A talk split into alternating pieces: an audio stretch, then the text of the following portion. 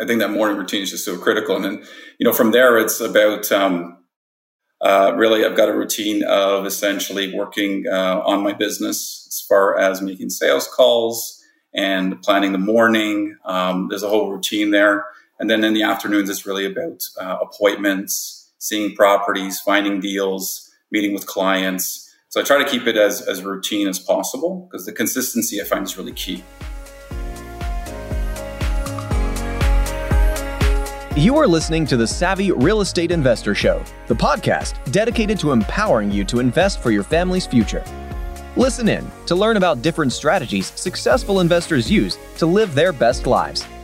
Whether you are starting out on your real estate wealth building journey or a seasoned investor looking for the next unfair advantage, this is the show for you. Each conversation will help you be more savvy when it comes to understanding how to leverage real estate to achieve your goals and live an extraordinary life. Your host is none other than seasoned investors and power couple, Jose and Khadija Jafferji, founders of the Savvy Real Estate Group, where we have been helping passive investors grow their wealth and getting them one step closer to financial freedom since 2008.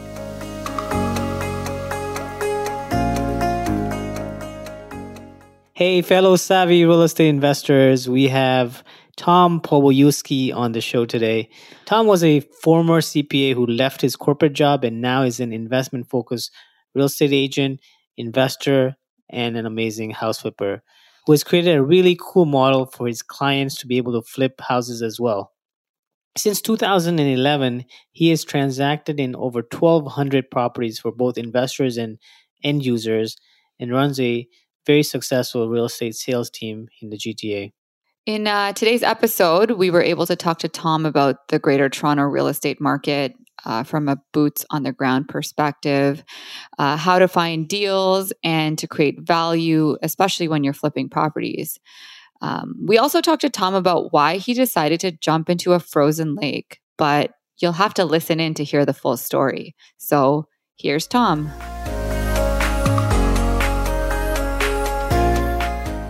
Hello, we have Tom Pobojewski on the show. Hope I pronounced that correctly. Uh, Tom, welcome to our show. Thank you for having me, guys. And uh, I, you know, the last name uh, I know it gets a little confusing, so it could be Pobojuski, Poboyevsky. I'm all good. So uh. I, won't, yeah. I won't take any offense to it. It's um, all good. and you know, you know, just to start off, uh, I'm curious to know when you got started in real estate and and what did you do before that? Yeah so my story i guess you know i'll first start off by telling you guys that like real estate really it changed my life okay? But so i originally my, my just to give you some context so i originally was in the financial world so i'm a cpa and i worked for one of the big four accounting firms in uh, downtown toronto at the time. And i was looking for a way to kind of get ahead quite honestly. And I was told the way to get ahead is you get an awesome corporate job, you work there for 30 years, you make a, a, lot of money, and then you retire, right? You climb the ranks and you pay your dues and you go through the motions. And I found out, like, within about maybe, quite honestly, a few months, but I stuck around for almost six years, that I couldn't do that for 20, 30 years. Like, it felt like I was almost like a prison sentence and I said to myself, if I'm going to be doing something for 20 or 30 years, I better love it. So um, I went through kind of different stages of my life where uh, looking for ways to kind of get ahead. And at first, that was uh, I was doing the stock market thing. So I was trading in stocks and trying to get ahead essentially. And sure enough, it was going well up until 2008. And in 2008, the market imploded, and so did about 40% of what I had invested. And as I mentioned, at the same time, I wasn't really happy in my corporate life to the point that I wrestled with the idea of, of, quitting. And within about, I think, eight months of being unhappy and so on, I said, you know what? I'm going to take a hiatus and I'm going to just figure things out. So not working at the time and just, just trying to figure out, well, what, what should I follow? What kind of passion should I follow? And sure enough, um, I, I actually, my father, he's the one approached me, said he's a realtor. And he said, you know what? I've got this property and I'm thinking about flipping it. Would you like to partner with me? And I was like, okay, I don't know anything about flipping properties, uh, but what would that entail? He goes, okay, I'll be the, the money partner and you'll be the guy managing it. You'll find the contractors, you'll develop all the, uh, the, the, color schemes, etc. and um, we'll split it 50 50. So sure enough, it was this uh, Mississauga townhome, stacked townhome for 130 grand. And I worked on this project for like three months, basically managing it and so forth. And, and at the same time, trying to figure out well, what I want to do with my, with my life at this point. And sure enough, with this, with this flip, we managed to actually net about 30K off of it. We split it 50 50. And I took a trip to Costa Rica with that money to enjoy a bit of life. But, but it was like an aha moment to me. I'm like, oh, this is really interesting. I, I don't have to like really work maybe 40 hours a week and I can basically make money somewhat passively. When I say somewhat, because there's still an active component to it. Sure enough, I did go back in the corporate world in a different role, but I was also flipping properties on the side. So on top of my salary, I was like flipping properties and making, let's say, like 15 or 20K per flip. I do two or three a year, which for some people may or may not be sexy. But at the time, I was only making about maybe 90,000 a year and this was like maybe 40,000. So it's like almost 50% of my salary. And I absolutely just loved it. Just loved it to the point that about two years later, so this is about 2011, I um, got my realtor's license. I started on top of not only investing in real estate and flipping, I was actually selling. So, and within about two, three months, I managed to build a pipeline of business that I was able to leave my corporate gig and get into a full time realtor role. So my first, to summarize, my first uh, venture into real estate was this flip that enabled me to get this aha moment. Like, you know what? There, there, are different ways to get ahead. It doesn't have to be the corporate route. You can you can do this in a different manner. So that was kind of my first taste in, in flipping and getting in, getting becoming a realtor and now being a investor as well. Oh, that's amazing. And and the fact is that you saw your dad like you know being a uh, self-employed or business owner, but he was not into flipping or or investments at all at that point, right? Well, actually, he definitely did some, not a lot. I mean, he had rental properties, and quite honestly, I used to listen in the background and hear like all the stuff he had to deal with, right? Tenants and so forth. But what I discovered was that he had a lot of these properties in undesirable areas of um, because he would buy them like less expensively uh, in less expensive areas. And he was dealing with a lot of problematic tenants. So I never thought about, to be honest with you, I was like not really into getting rental properties because I kind of overheard what was happening while I was a kid. But sure enough, kind of fast forward in about 2010. So again, I flipped that property in 2009. I bought my first long-term rental in 2010. It was a semi-detached property in Oshawa for again 130 grand. It was, sounds like a no-brainer, but if you remember, Oshawa and the GM was not doing very well at the time, right? There was the government bailouts. There was, it was just not a good time. But with blind faith, I said, you know what? The stock market thing didn't work out. Um, I'm going to put 20% down on this property, which was about 30K at the time. And I'm going to see, you know, what happens. So with blind faith, I was like, okay, let's just see what, what will entail. And I struggled a little bit because I really didn't know a lot about rental properties, but I decided to, I, I basically got rented out. And then as thing as time went on, within a couple years, I, I refinanced that property for 190,000. And it was like another aha moment, right? Because I was like, wait a minute, I literally just invested 30,000.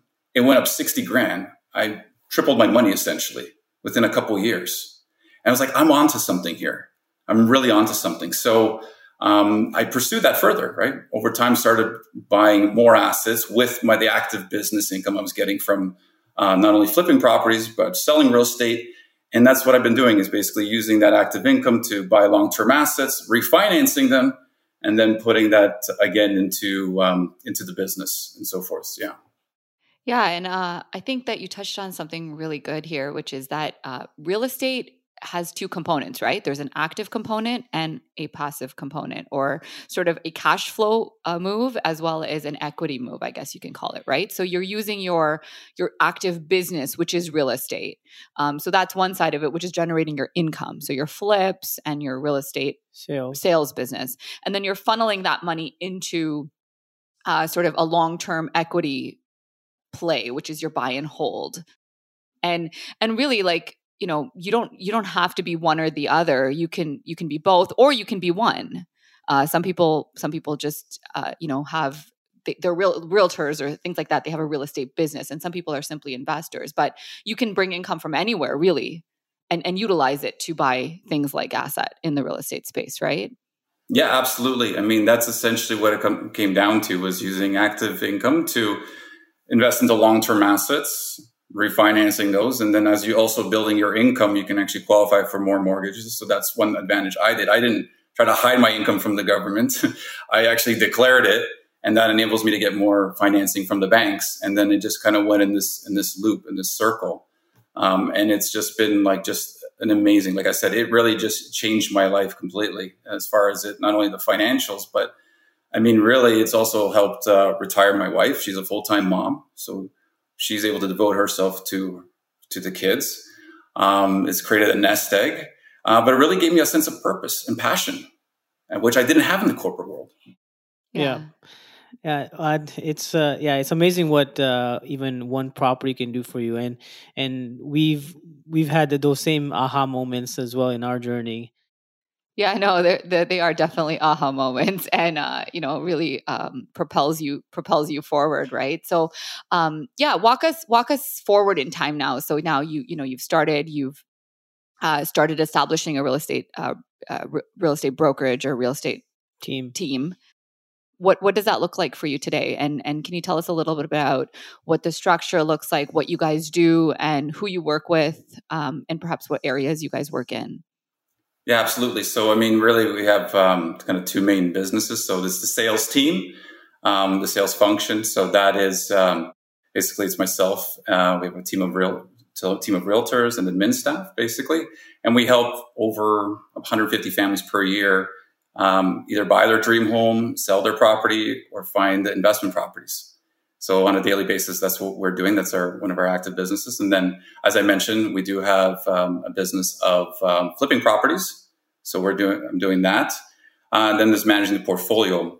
Uh, one of the key things that we focus on too is like really fix and flips. So not only for like ourselves, but we actually help a lot of investors uh, dive into fix and flips and how that all works. And it was interesting because like when people were asking, me, well, how do you flip a property? And I noticed the questions were always very similar and they kind of fell into three buckets. So I, and I developed kind of this very simplistic model called like the three pillars of a successful flip. And it really came down to the property. So like, is it a good deal? Right. That's usually a question you get. Is it going to sell for the price that you're thinking? Um, what's the ARV going to be? So that's like the first pillar is like property. And then the second pillar was like financing. Well, how are you going to finance this? How much is going to cost me? So that's that piece. And then the last one's contractors or who's going to do the work.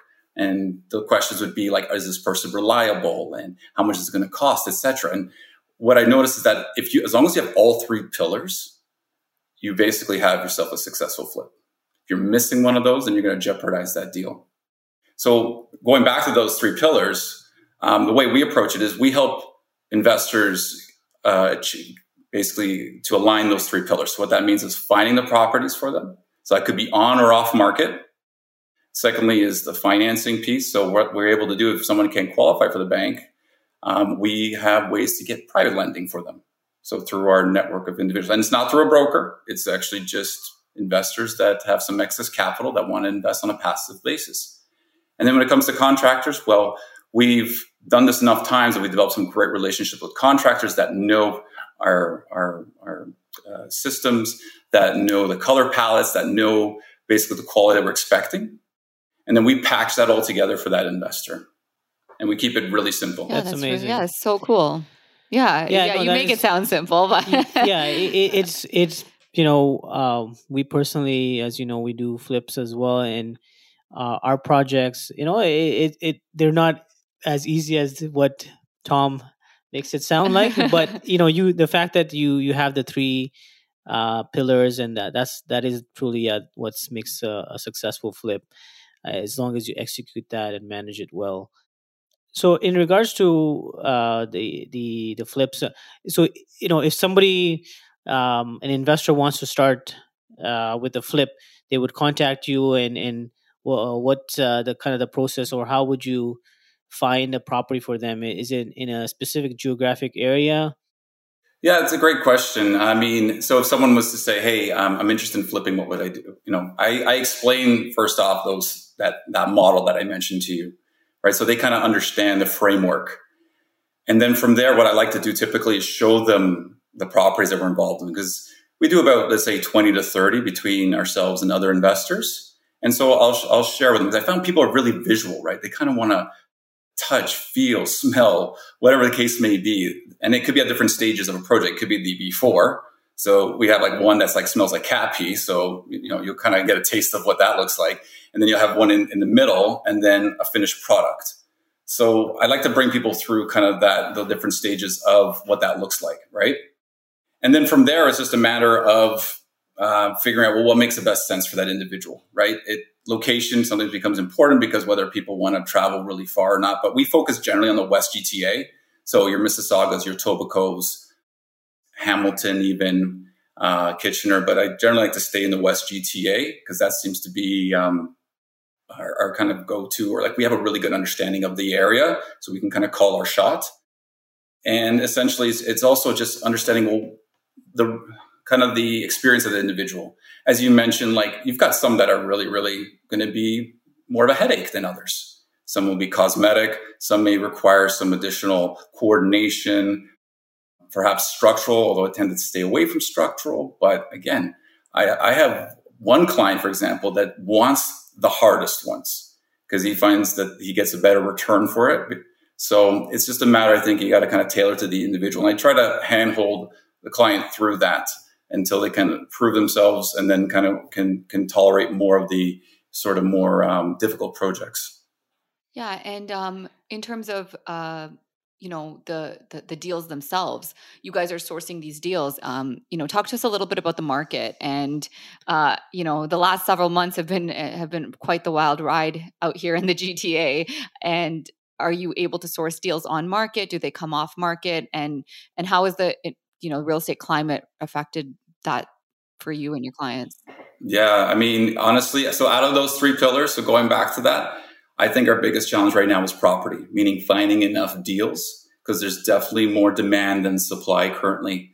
So your question is like where do we find them? Uh, both on and off market. So um, believe it or not you can still find some pretty darn good deals on mls if you're if you're savvy and patient enough I'm right now looking at one that I think we've got. Um, and there is a reason why it's at a discount. There is a tenant involved. Uh, and yeah, an assumption of tenant, but um, let's just say that we have a strong inclination that that tenant will not stay there come closing. Um, but it is like a like again a pretty good deal when you look at the numbers, which I can kind of walk through. We also do off market, so we we do network with a lot of wholesalers. I mean, to be honest with you, like four or five years ago, like I didn't even know really wholesaling existed. I thought it was just purely a US thing. And that one of the biggest wholesalers in Canada at the time, he was just really a smaller operation. I was like, I said to him, like, I didn't know this existed. Because I did a deal with him. Like, I didn't know this existed, quite honestly. This is just American thing. And he goes, Me too. and and so partnering with with different wholesalers, what I what I found was good is if I if I was able to deal with them and make their job easy. So I mean, basically taking properties off their hands without asking a lot of questions, giving them a smooth closing. They would typically um, want to do business with me. Um, and that's the thing. I think if you make someone else's life easier, they'll want to do business with you on a more consistent basis, right? Um, and also, we do have realtors that approach us, know what we're doing, and they say, you know what, my client, uh, quite honestly, doesn't want to go on market there for whatever reason. They want to remain anonymous or they don't like the condition of their home. Are you interested in this deal? And we are able to source properties that way. So the most powerful I find is just networking with individuals. I think that's that's uh, that's one of the things. Yeah, yeah. You built a you built a track record. You built you know you've got uh, good relationships with uh, with the wholesalers and other agents. Uh, so yeah, and that's that's what's most important in this world. You know, it's it's all about relationships. Yeah, for sure. And so you you mentioned um, the numbers on that, and you know listeners like numbers. Um, maybe walk, walk us through a hypothetical deal, like perhaps is one that you're potentially looking at, or you know another one that comes to mind. Um, maybe you don't mind sharing, you know what what that would look like for somebody. Yeah, sure. Um, I can go through one we just did. For example, the only thing I'll say is like the this is really an, extreme case. Like this is not something we typically target, but let, us I'll walk you through it. Sure. So this was a townhouse in um, Mississauga. We purchased it, or I should say, I purchased it on market. So an MLS deal available to everyone. It was purchased for 590,000. condo townhouse. Uh, the ARV on that at the time was about 750. So this was about uh, August of 2021. And we, that's what I said. Okay, ARV 750, the net profit on that. So that's not just renovations. That's also the commissions and transaction costs was going to be about 40K. And typically I aim for about 30, 40K. I aim for single bases. Sometimes you hit home runs. If you're, and that's what I found is if you're in the game, you're going to sometimes potentially hit a home run. But I'm, I'm happy even with 40K at the end of the day for this project. And it really was a cosmetic renovation. It did require HVAC to be, it was an electric baseboard heating. So we converted it to um, forced air system. And sure enough, it was ready by around December. It took a little longer than we expected. I had some delays, COVID, etc. And by December of 2021, it was it was ready to go. Uh, we took offers on that property, and I noticed that the market was surging. I'm sure you guys noticed as well. We just had this huge lift in December to the point that um, we we took offers in the new year because it was over the Christmas break. We put on the market for two weeks, and we had over 40 offers for that property. 43 to be exact. Wow. 43. And, and this is in December. This is in December, in the middle of Christmas. Uh, again, we took it after the new year just yeah. to yeah, yeah. no, for that, that reason. Usually, you know, like things slow down during that time, right? the, the last two weeks of the year. Yeah, it's usually slower. You're right.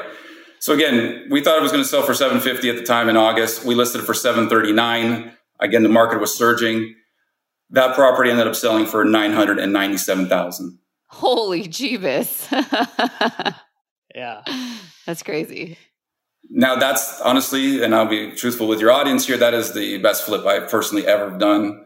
Um, I was not expecting that quite well, I don't think anyone's expecting it. But as I mentioned, sometimes if when you're in the game and you do this, you do it very consistently, uh, you might strike lightning in a bottle, or, or in this case, you know, a home run for sure yeah no and i think that's that's that's key because it's like the more you do it the more the chances are right that you're gonna uh, you're gonna end up with a few of these um home runs and and you know it's funny too because jose and i sometimes we get we get those home runs in our business too sometimes and we're like oh man like we're just got so lucky this time like it's never going to happen again but you know with time and volume i mean you you do it's it's, yeah. it's a numbers game right and of course i mean you know the market is in our favor uh currently, right? If you bought six months ago to what it is now, eh, you've got a huge jump, and you know your projections at the time were much lower, right? So you're making a lot uh, bigger gains, but you know you have to be prepared for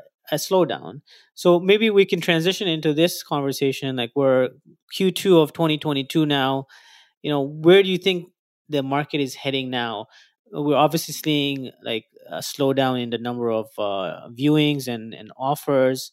Wow. What's kind of nobody has a crystal ball, but what is, what is your yeah, prediction? yeah, and what are you seeing like boots on the ground? Yeah, that's a great question. It's the most common question I get is, you know, how's the market, Tom? What's yeah, going on yeah, there? Yeah, exactly. So we're seeing plateauing right now. So remember, I quoted you 43 offers earlier. Um, we're seeing on average maybe between two and five offers for a listing, if that. Sometimes there are none in some cases. Uh, but we are starting to see the, the prices level off. So I'll give you an example, again, put things in the context. As I mentioned to you, that townhouse in, in Mississauga that we sold for 997, I just sold a similar one for a million twenty-five.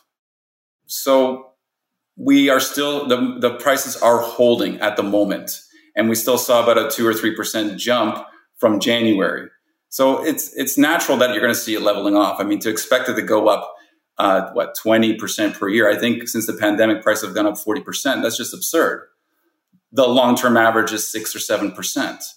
So what I think has been happening essentially is you've got affordability that people can only pay so much for a home. You cannot keep going up. Uh, you have buyer fatigue. So buyers that have just got so frustrated, the hopefuls that have just removed themselves from the market. So now you're left with the two to five offers essentially at the end of the day.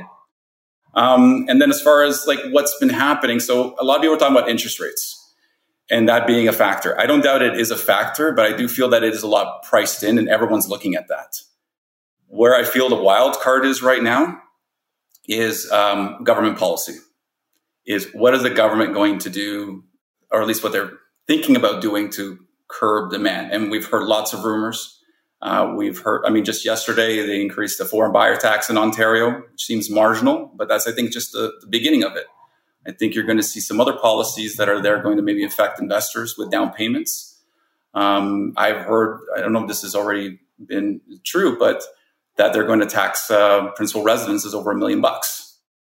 So again, we'll see how that unfolds and how that will affect the market. Because if you remember 2017, so I don't know if your listeners remember 2017, we had also the same market. Went up 20, 30% in a matter of a few months. And then the government announced something called the foreign, um, the, uh, what was it called again? It was the, uh, it, w- it was a foreign buyer tax, but essentially was there to, again, curb the demand. And it went down just as fast as it went up. So, and that was because, again, the Liberal government stepped in, announced that, and sure enough, it changed the direction of the market. So that's what I feel is kind of a wild card right now. Right. right. Yeah, no, that's uh, that's definitely interesting, and I think that's something to. It, what do you feel about people in the market right now? Like, uh, you know, everybody thinks it's uh, you know, it's a get rich quick thing, right? Like, there's lots of speculative investors and lots of um, wannabe flippers. Uh, we see emerging ourselves. Um, are you noticing the same thing? Well, definitely, I've seen just a demand in in real estate, and uh, people have a lot more, I think, excess cash from the equity built up in their home, and I think they're realizing, well, I can do something with this. We've certainly seen a, an increase. I mean, the one thing I will say also just about the market is, in the short run, it's anyone's guess if it's going to go up or down. But I fundamentally believe that in the next five or ten years, real estate will be worth more than it is today. So I think if you have a long term outlook that um, you'll come on top. I mean, just going back to 2017, I mean, I saw my rental properties go down in value, but they've since then, of course, increased. So with with those people that are coming into the market, I think they should have a long term outlook um, because where I've seen the most um, wealth created is by long term buy and holds. I've, I've, I've been measuring it for so many years, right? That, that I'm like, oh, over time uh, even though in the, in the in the beginning stages you don't see it, but by year two, three, or five, you're going to see that growth. So have that long term outlook on real estate. Yeah, for sure. So um, I wanted to transition into you know uh, you mentioned your primary strategy was flipping, and then are you with the proceeds that you're the you know with the capital that you're you're getting are you putting into putting into long term rent uh, buy and holds uh, or other strategies that's right. So, like, so my primary, um, again, my primary strategies are fix and flips, long term buy and holds, and also with that burrs. So wherever I can burr a property. So yeah, we reinvest. I reinvested into um, like right now. I've got a duplex conversion in Kitchener that we that uh, is underway. We just finished one there um, not too long ago. Um, I've got a triplex. For example, I've just reinvested money into a, a triplex in the beaches. Uh, this one was turnkey. And normally, I don't always go for turnkey, but this one was a good opportunity uh, for me personally. I think was a good fit. Um, so it's a turnkey uh, product there. Um, but yeah, I'm always looking to reinvest the money, and, some, and sometimes I even put them into private mortgages as well. So again, it's kind of like a mixed bag of different sort of investments. Right. Oh, that's great. And uh, what does your portfolio look like as a whole? And how do it, it, it sounds like you have stuff in different. Where, where, what areas are your properties in, and how do you how do you manage them? So, uh, so I guess the portfolio. What does it look like right now? There, uh, my long term portfolio consists of uh, 14 properties, basically, um, and they're really very simple. They're single family, duplexes, triplexes. I'm looking into getting the multiplex space, um, but even the very these simple sort of investments have done very well for me and um, keep on working. So I'm still investing in those in those assets. As far as location is concerned, as I mentioned, I started in Oshawa, and then I remember I bought my second one in Bowmanville, then in Mississauga, then there's one in Barrie, Toronto, Kitchener. So you're east, you west, north. Yeah, you're all over the place. So who manages uh, everything, Tom? Yeah, who manages everything? So I do have some property managers that are working some of the more further properties, but I have someone that works for me that's currently also managing. We manage it together. Um, so essentially, it is somewhat in house, and then there's also external third external parties there. But again, I kind of went all over the place uh, because I saw that as one area grew, the other one would catch up. So when Durham got really hot, and I was like, okay, I can't really make this numbers work as well. So then I went to Kitchener and so forth. And I don't, some people may criticize, well, that's not good. You should be focusing on one area. But what's given me good is that I got a lot of breath. Like I've got a lot of sense of, okay, what's happening in this market and that market and the swings. Because as I mentioned, as one area goes up, you'll find that people will just uh, gravitate towards another area because of the affordability. Yeah, no, and and we did the same thing. We actually have properties in. Uh, we have a portfolio in uh, Oshawa as well, and and but our primary portfolio is in in the Hamilton area, right? And we're uh, we're now kind of diversifying into the U.S. market as well, just because it's been very difficult to make the numbers work here. And so, how how are you able to make sense of um, the numbers right now? Uh, I know creatively you're adding second suites and maybe converting into triplexes. Um, but anything else to add to that? So, I mean, my definitely my long term portfolio, like I focus on the cash flow, at least um, being cash flow positive to weather the storm. I've, I've always been been big about that. So that's why I haven't gotten involved really so much with condos per se, because um, I want to make sure that they're cash flow positive and they can weather the storm. I mean, and now we're looking, you know, deals can be made, right? um, through different ways. And now it's about trying to create deals. I'm looking into exploring like uh, garden suites, even and laneway homes for a couple of the Toronto properties that I own. Um, so, and believe, believe it or not, you can still find some of these properties out there. You know, even without doing turnkey, you can still find them. You just have to kind of dig a little, little harder. I mean, this triplex in the beaches was an off-market deal, um, and uh, was able actually found it through Facebook. someone someone listed it there, and I looked at. it, I'm like, I like this place, so we looked into no, it and put an offer. yeah, that's yeah, really cool. you just have to be patient and keep digging. Yeah, uh, you, you're you're absolutely right. Yeah. Yeah. So, Tom, tell us. Um, let's switch gears here. Tell us a little bit about you know mindset and your morning routine and how you stay focused. I mean, you're doing so many different things. You have a young family. Um, you obviously have a team to manage. Um, you know, what helps keep you motivated? Uh, what do you do to help yourself stay focused and you know continue on this trajectory of growth for yourself? Yeah, it's a good question. I mean, really, the, uh, I'm really passionate about the morning routine. I think uh, winning the morning is really critical. And I've been working on that since like 2018. Um, every morning, my routine is like wake up at six and hit the gym. Um, and I find like hitting the weights, um, doing some cardio. And I built a home gym because of COVID. I built a home gym, and I'm every day I do that. Like it's there's no there's no days off per se. Um, but that's like for a good hour at least. And there, you know what? I'm listening to podcasts like you guys. You know, that's great for the mindset, listening to what you're able to contribute to the investor community. That's awesome. Um, listening to books. Um, I've also got coaches there and mastermind groups that I'm, I'm involved in um, just to keep me constantly motivated because there's so much negativity in the world that uh, it can really weigh down on you. Like one thing I, I don't do, honestly, is I don't really pay attention to the news a lot. I, I find it reaches me one way or another, but I really don't actively pursue the news because I find it's just too negative for me. So I like to just fill my head with with as much positivity as possible.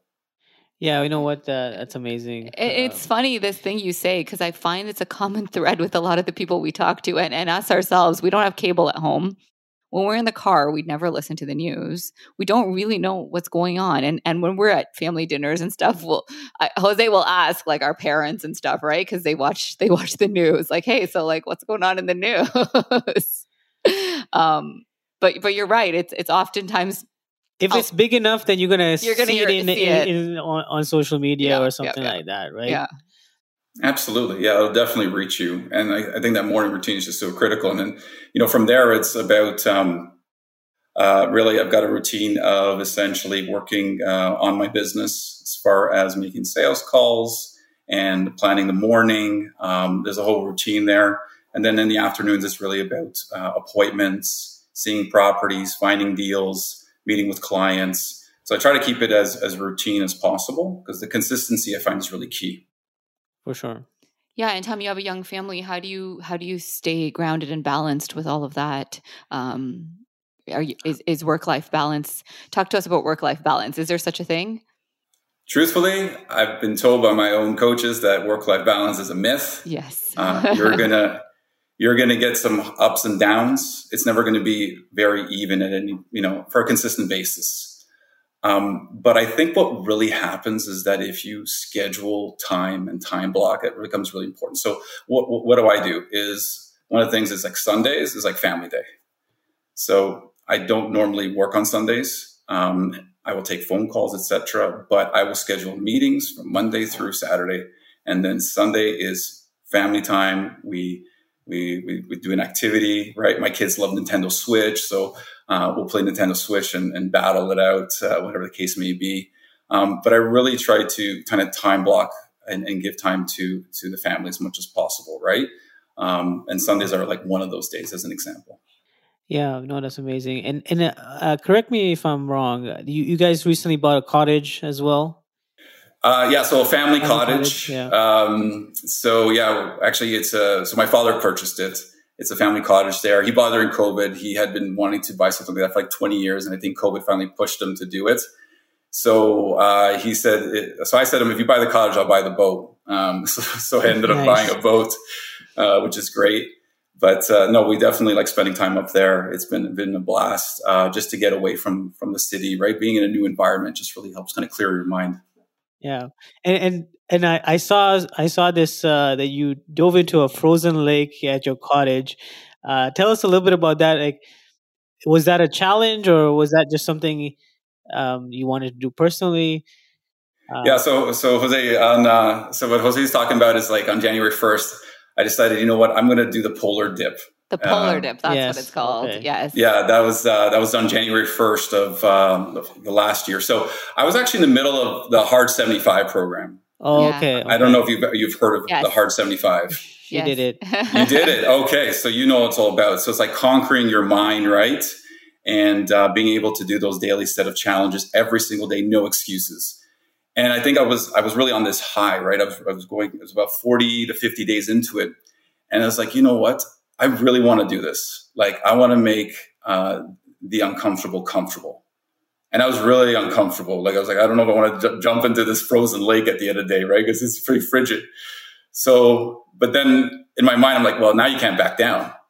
Now you got to do it. You know that, right? Like, you're not going to be able to live with yourself, right? So, um, yeah. So on January 1st, uh, I took the plunge there. I, I, actually ended up taping it as well and, and, kind of sharing it on social media. But uh, let's just say it was uh, a lot colder than I expected.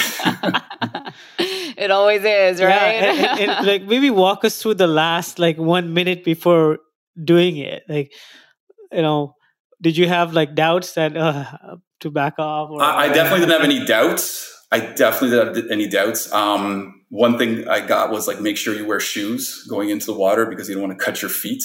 Oh man, yeah, I didn't even think about that. but but what hit me the most was when your when your head goes down. So your body hits, you can feel it, but I can remember it vividly. When your head goes under the water, which is where most of your heat is stored, or where you're gonna have a heat loss, that's all of a sudden where it rushes in you. And if you look at the expression on my face, it's like a look of shock.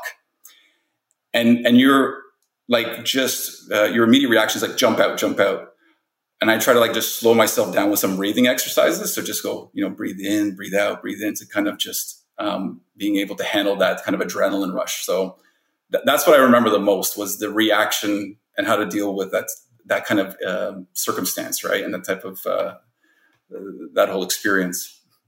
Yeah, that is that is remarkable. Yeah, that's cool. Yeah, for sure. And you know, they, they, there's something about entrepreneurship and you know pushing yourself, right, and doing things outside of your comfort zone. And you know, it's almost like you know when it when it gets easy, you got to make it hard again. You got to you got to challenge yourself all over again. Um, you, you can't let yourself sink into that comfort, that complacency almost, right? Because you are your only driver um, there's no one else driving you, right? There's no boss. There's no, you know, nobody standing over you telling you to push yourself. You really just have to internally learn to push yourself. And I think that's that's exactly what that's an example of, right? Like no, being absolutely. able to push yourself. Yeah, absolutely. I mean, I don't know if I I don't know if I, I can swear on here, but I, I have a, a, saying on my gym. So it's in big red font. It says, fuck average, be legendary And what that means to me is like, it talks about what you just said complacency is like, don't be satisfied with the status quo. Push that and, and kind of grow because it's going to give you energy and it's going to propel you.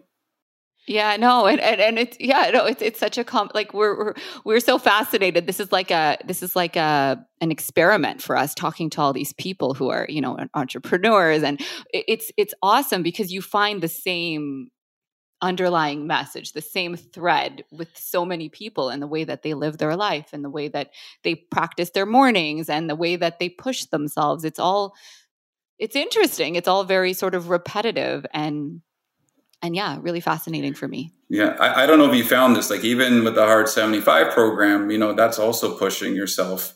It, and it's it sounds simple, but to do it seventy five days consistently, which you've done, I'm sure you can attest to this.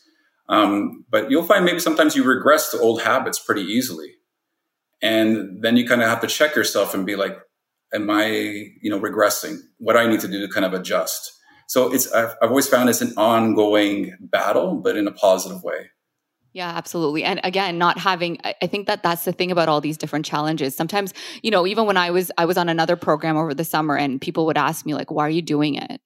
Like, why do you have to do even my parents like, "Why why do you, why are you doing this? Why do you have to do this?" You know, like I'd show up to dinner with a plate of green beans and they'd be eating whatever they're eating, right? Um and I said, "No, like I do it because it allows me to focus on something that pushes me towards a goal." So I have this thing, I have these number of days I have to get through to get to this.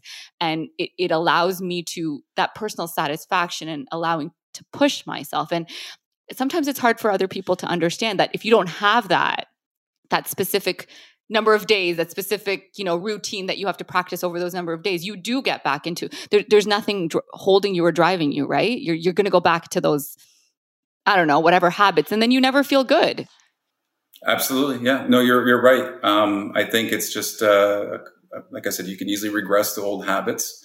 Um, so you got to challenge yourself and just make a make good habits and find ways to keep on pushing forward. Um, even with that, you know, that hard 75, there are different phases to it. I'm not endorsing, you know, I'm here to endorse the program, but since we're talking about it, um, I did phase one. And phase one is the same thing, but they start adding additional challenges. One of those is a five minute cold shower each morning. Oh, oh wow. wow. Okay. yeah. Oh, man. That would be hard for me. so that, that was, that I did. Uh, for, it, was, it was only 30 days, but it took me a while to get from one minute to five minutes. I actually had to kind of practice that. Yeah. Um, yeah. No, I, I, have tried that myself. And uh, yeah, five minutes is a I, long time, Tom. a long time. Yeah.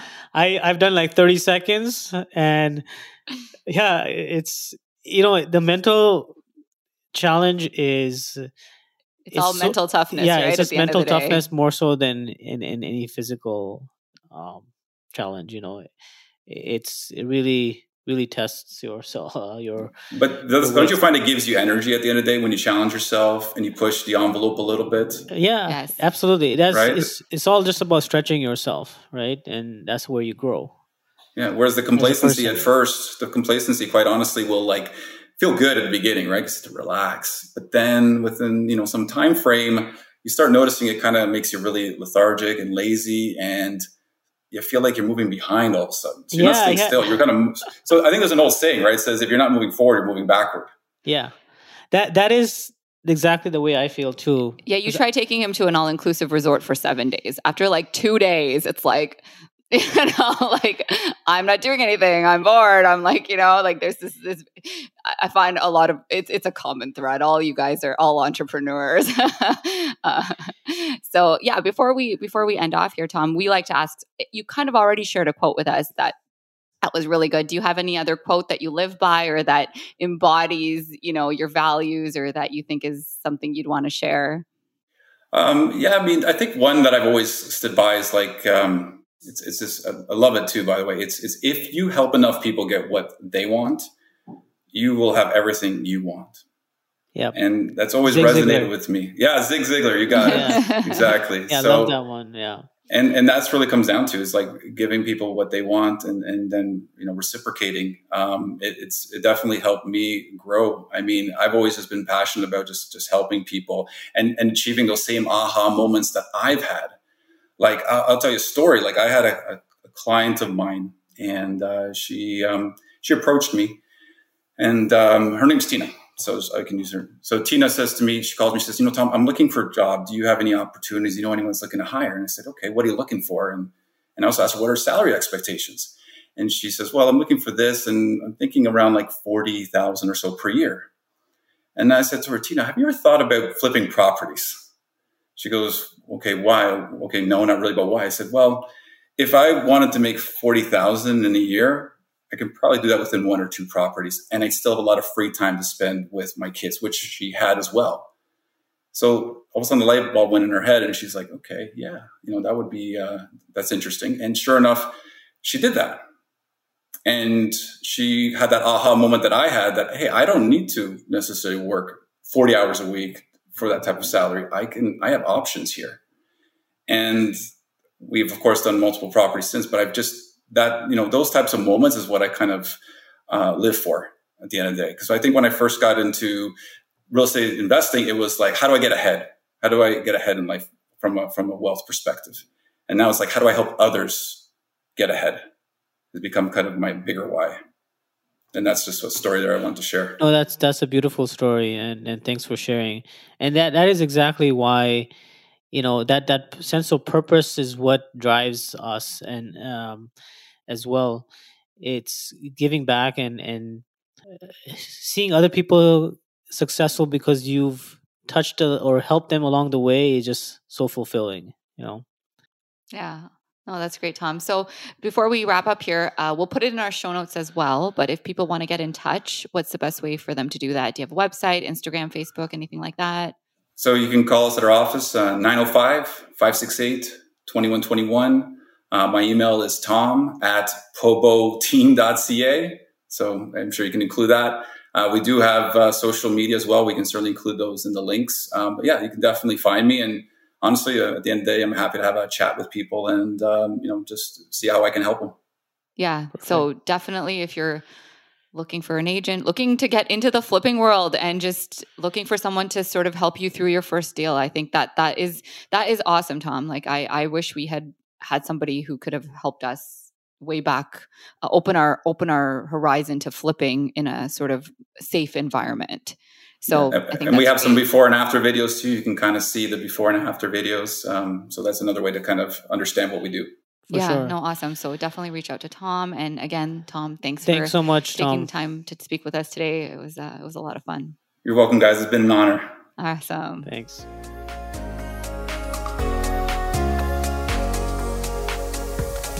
I hope you enjoyed today's conversation on the Savvy Real Estate Investor Show make sure to hit subscribe or follow on whichever platform you are listening to this on.